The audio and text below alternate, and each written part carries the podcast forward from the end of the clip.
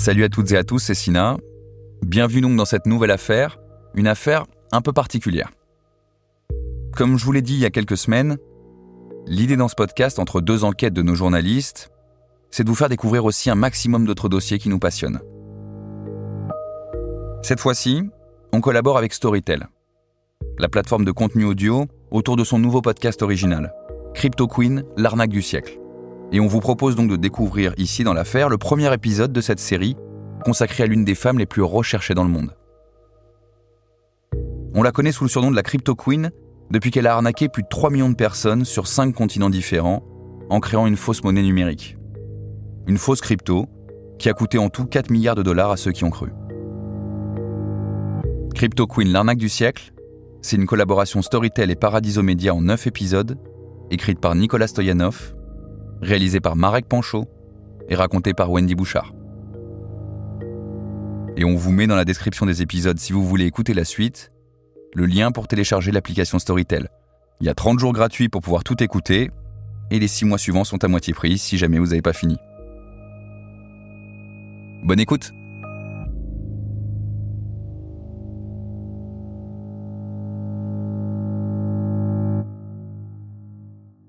Vous écoutez Crypto Queen, l'arnaque du siècle. Les citations et les extraits audio que vous entendrez dans cette série sont issus de différentes sources, notamment des documents judiciaires que nous avons parfois fait lire, des interviews originales effectuées par les auteurs, des articles de presse, ainsi que les chaînes YouTube OneCoin et OneLife.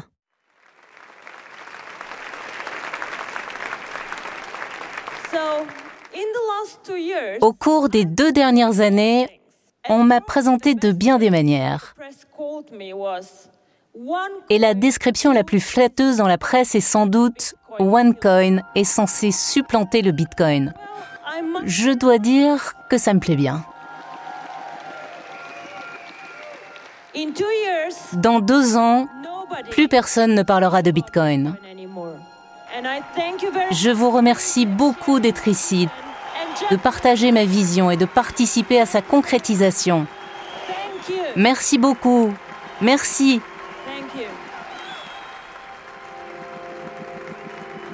Ces mots ont été prononcés par Ruja Ignatova.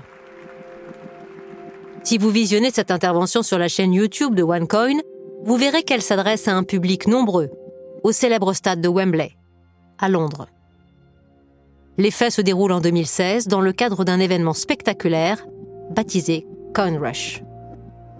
La femme qui présente cet événement professionnel a une allure assez extravagante.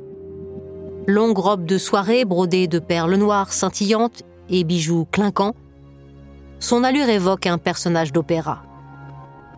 En réalité, il s'agit d'une femme d'origine bulgare du nom de Ruja Ignatova. Mais on la connaît plutôt sous le nom de Docteur Ruja.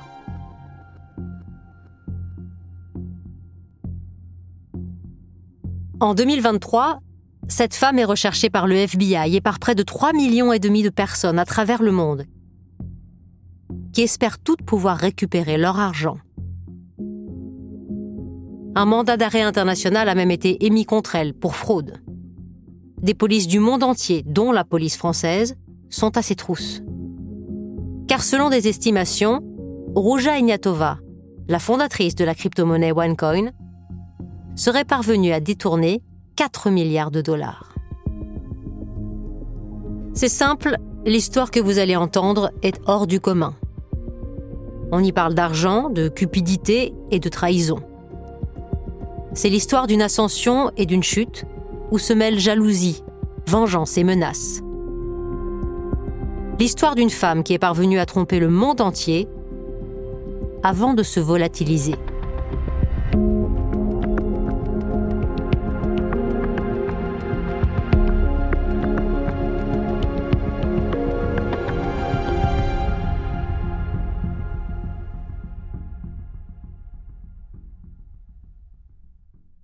Partie 1 Naissance de Sa Majesté, la reine de la crypto-monnaie. Pourtant, avant la révélation publique de l'arnaque OneCoin, Rouja organisait d'impressionnantes présentations auprès d'investisseurs potentiels. des soirées proches de concerts de rock et de télévangélisme nécessaires pour faire connaître la communauté OneCoin.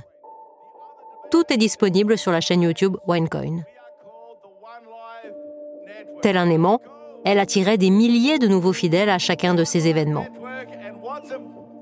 Dans la vidéo YouTube de l'événement Coin Rush, l'entrée en scène de Rouja est précédée, en première partie, d'un défilé d'employés et de supporters de OneCoin qui chauffent la salle avec des discours exagérément enthousiastes sur les progrès réalisés et sur l'énorme potentiel de cette nouvelle entreprise.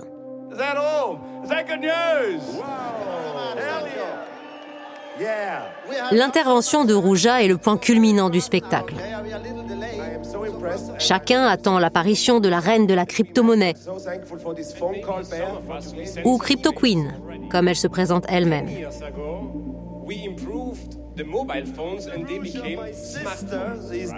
Quand Rouja entre en scène sur les notes de la chanson Girl on Fire d'Alicia Keys, plus de 10 000 personnes se lèvent pour applaudir à tout rompre cette femme en robe de soirée. Sa chevelure d'un noir brillant, longue jusqu'aux épaules et coiffée en arrière, révèle de grandes boucles d'oreilles étincelantes. Je suis vraiment ravie d'être ici avec vous, un an et demi après le lancement de notre crypto-monnaie OneCoin. Aujourd'hui, nous avons longuement évoqué le réseau, la vision que nous avons pour lui et nos ambitions de croissance. Mais comme toujours, je voudrais également rappeler quelle est sa raison d'être.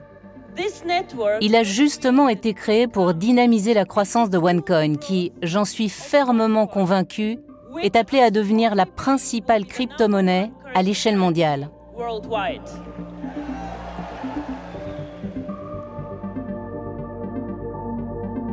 À l'époque de ce discours, nous sommes en 2016, Rouja Ignatova vient de fêter ses 36 ans.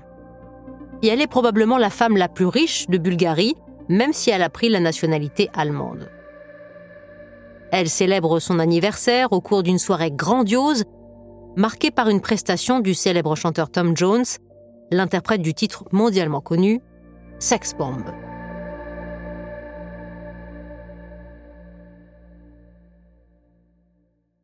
Deux ans seulement ont passé depuis la création et le lancement de la crypto-monnaie appelée OneCoin. Seule femme dans le club très fermé des créateurs de crypto-monnaies, elle se démarque aussi par l'organisation d'une multitude d'événements publics destinés à promouvoir son projet une démarche assez éloignée de celle de ses homologues. Par exemple, on ne sait pas qui se cache derrière le pseudonyme de Satoshi Nakamoto, à qui on attribue la création du Bitcoin, la toute première crypto-monnaie. Roja Ignatova a su saisir une occasion en or au bon moment. Quelques années après la création de la première monnaie numérique décentralisée en 2009, elle est parvenue à s'insérer dans un marché en pleine expansion. Il faut savoir qu'à ses débuts, le Bitcoin ressemble à une sorte de hobby pour une poignée d'enthousiastes et de geeks accros à l'informatique. Il faudra un peu de temps avant que les médias s'intéressent au sujet et que le public comprenne qu'il y a beaucoup d'argent en jeu. En 2013 et 2014, les récits de personnes qui se sont enrichies du jour au lendemain après avoir investi quelques centaines d'euros seulement dans une crypto-monnaie, commencent à circuler. Chaque jour, ou presque, une nouvelle monnaie virtuelle apparaît. Et si la grande majorité des personnes n'a pas la moindre idée de la manière dont une crypto-monnaie fonctionne, tous y voient une opportunité de gagner de l'argent, rapidement et facilement. C'est ce qui explique la grande diversité des profils des investisseurs des travailleurs ordinaires qui placent toutes leurs économies, jusqu'aux organisations criminelles à la recherche d'un moyen pour blanchir l'argent sale de la drogue et d'autres activités illégales. Le principe de base des crypto-monnaies est simple. C'est un moyen de réaliser des transactions financières sans passer par le système bancaire traditionnel. Quand on parle de crypto-monnaie, on ne parle pas d'argent physique sous forme de billets ou de pièces se fait virtuellement. C'est ce que précise Ludovic Desmet, professeur d'économie à l'Université de Bourgogne à Dijon. Il est notamment l'auteur de plusieurs articles sur la crypto-monnaie. En 2023, il a aussi été invité à s'exprimer devant la commission des finances du Sénat français sur la régulation des cryptoactifs. Alors une crypto-monnaie, c'est un moyen de paiement euh, totalement décentralisé, c'est-à-dire qu'il n'est adossé à aucun système bancaire et qui est assez peu attaché au système légal, c'est-à-dire que ce sont les utilisateurs qui euh, sont dans une espèce d'autogestion du, du système. Ça s'appuie bien sûr sur tout ce qui est numérique, sur euh, des algorithmes, sur des, des, des, procédures et des protocoles qui sont accepté en quelque sorte et euh, intégré par les utilisateurs.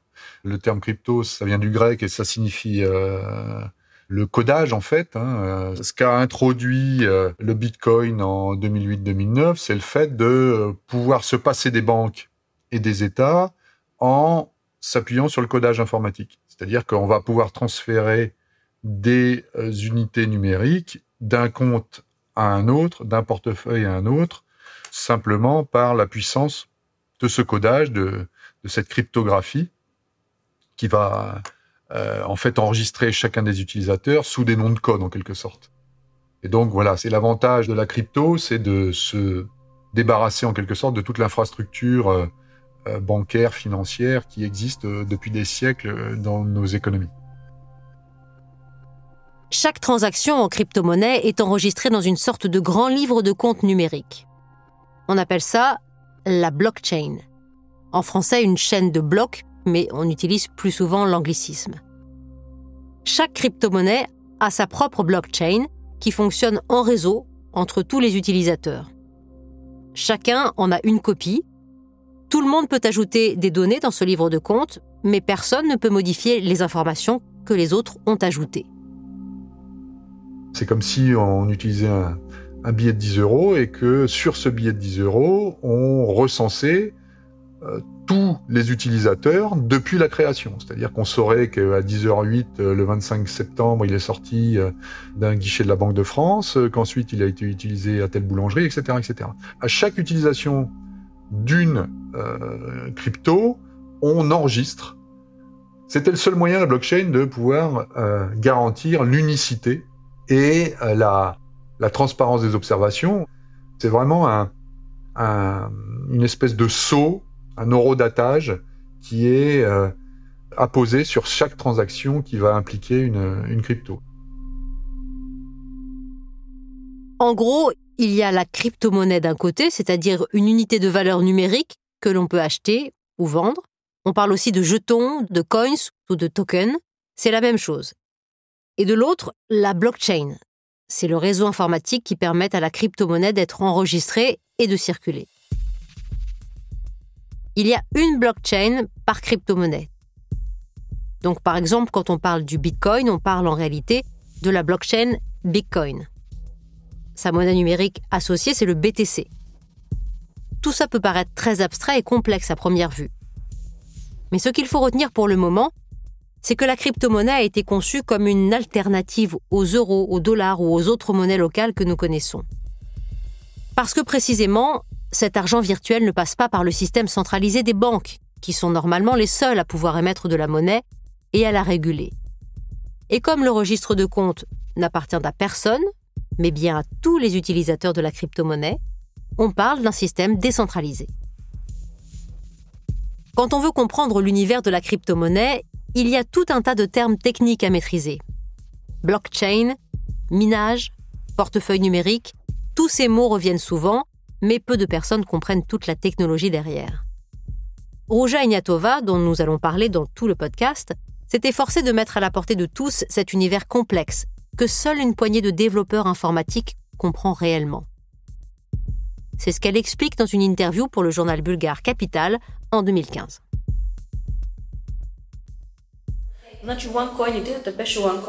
Notre idée était que OneCoin ressemble à Facebook. Qu'est-ce qui a marqué les dernières années?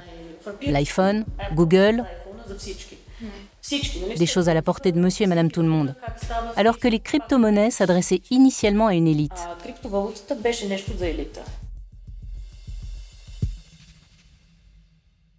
Et elle continue en expliquant sa vision, en ponctuant son propos de formules accrocheuses telles que le futur de l'investissement, la démocratisation de la finance, un réseau mondial. OneCoin doit être à la portée de tous ceux qui n'ont pas accès aux services bancaires, pour permettre des transferts de fonds entre différents continents à un coût réduit. Et surtout, OneCoin est aussi facile à utiliser que n'importe quelle autre monnaie. Il suffit d'une carte en plastique, similaire à une carte bancaire, et d'une application sur son téléphone portable.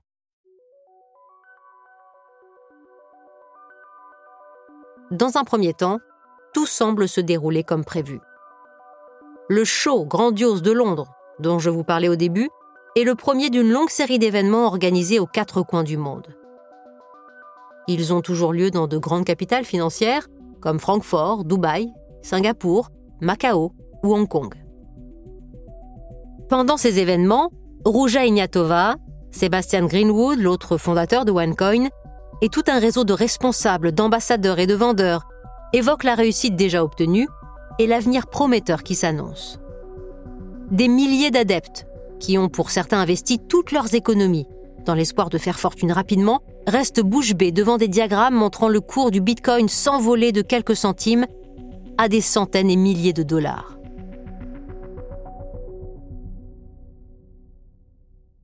De là à imaginer le même avenir brillant pour OneCoin, il n'y a qu'un pas. Et il est vite franchi. Donc en 2016, Ruja Ignatova commence à parfaire son personnage de scène. Elle se présente en tant que docteur éclairé et expérimenté, et issue du monde de la finance. Sa mission? Être celle qui déclenchera la crypto-révolution.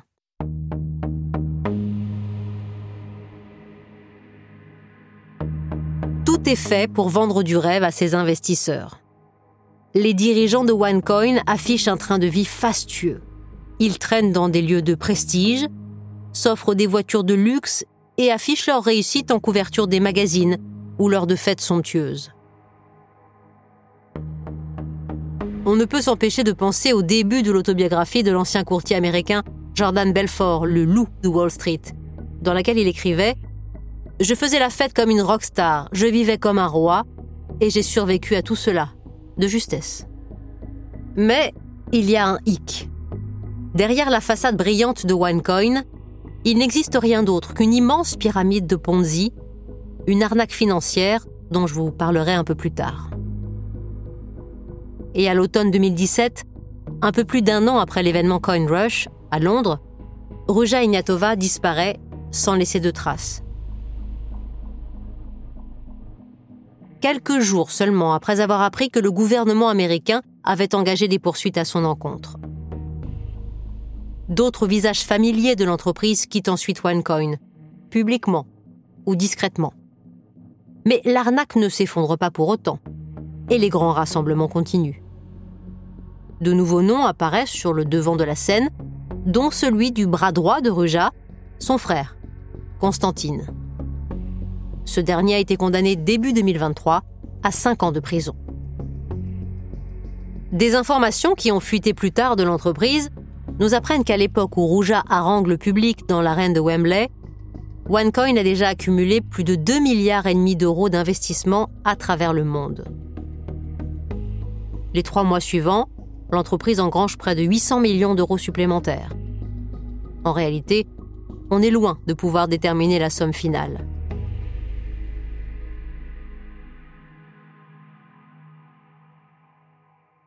Cela dit, même l'estimation la plus prudente, qui évoque 4 milliards de dollars, est suffisante pour inscrire OneCoin parmi les 10 plus grandes fraudes financières de tous les temps. En tout cas, la plus importante impliquant une crypto-monnaie. Mais une question demeure. Qu'advient-il de l'argent qui a soi-disant été généré virtuellement? Parce que la monnaie OneCoin est pratiquement inutilisable. On ne peut pas la convertir en une autre crypto-monnaie et on ne peut pas l'utiliser pour payer dans des commerces, par exemple, si ce n'est sur d'autres sites douteux qui appartiennent en secret à OneCoin. Donc, quel peut bien être son intérêt? Par ailleurs, le cours du OneCoin est déterminé par l'entreprise elle-même. Et c'est totalement contraire au principe même de la crypto-monnaie. Parce que justement, une crypto-monnaie, par définition, n'est pas censé appartenir à qui que ce soit. Personne n'a le monopole de sa création. C'est une unité de valeur numérique calculée uniquement via un algorithme informatique. La blockchain sert de support pour enregistrer, pour valider toutes ces données, afin que personne ne puisse les modifier. Normalement, c'est cette transparence et cette décentralisation qui attirent les investisseurs. Alors comment l'entreprise OneCoin a-t-elle pu faire croire qu'elle était fiable? En fait, Rouja et son équipe sont parvenus à faire de cette faiblesse une force. OneCoin se vante d'être la première crypto-monnaie centralisée. C'est-à-dire que toutes les opérations sont pilotées depuis les serveurs de l'entreprise. Au lieu de s'en méfier et de réaliser que cette mainmise totale de l'entreprise pose problème, les investisseurs ont choisi de croire aux explications qui leur étaient données. L'argument de OneCoin, c'est de dire que les autres crypto-monnaies ne sont pas fiables. Des organisations criminelles peuvent tirer parti de l'anonymat des transactions pour s'en servir. Avec OneCoin, c'est impossible. Mais le point faible de ce raisonnement, c'est que OneCoin pourrait tout manipuler sans que personne ne remarque rien, du code informatique jusqu'au cours de la monnaie car tout passe uniquement par les serveurs de l'entreprise. Et c'est précisément ce qui s'est produit.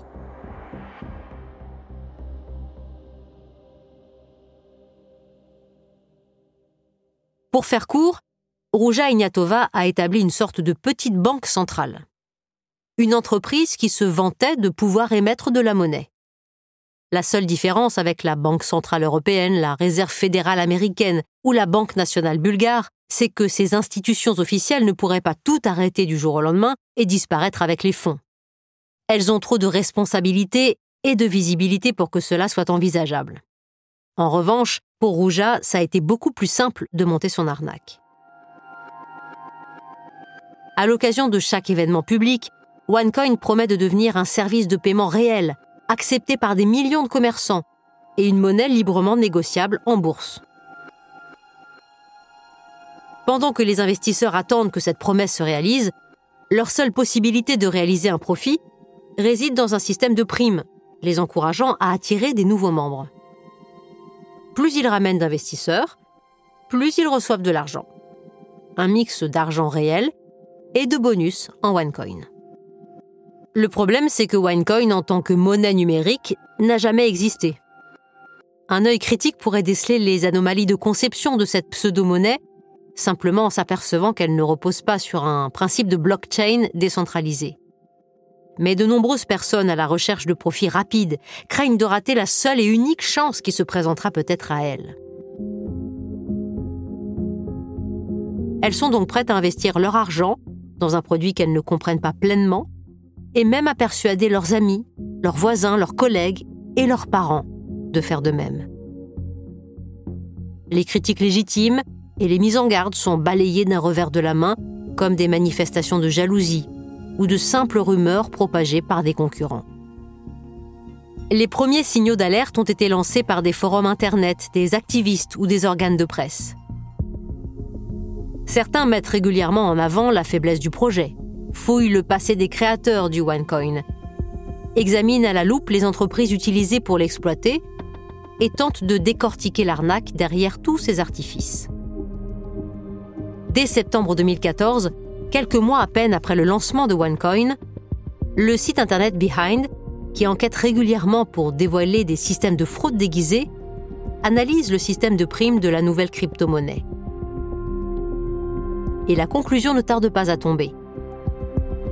Il s'agit d'une pyramide de Ponzi.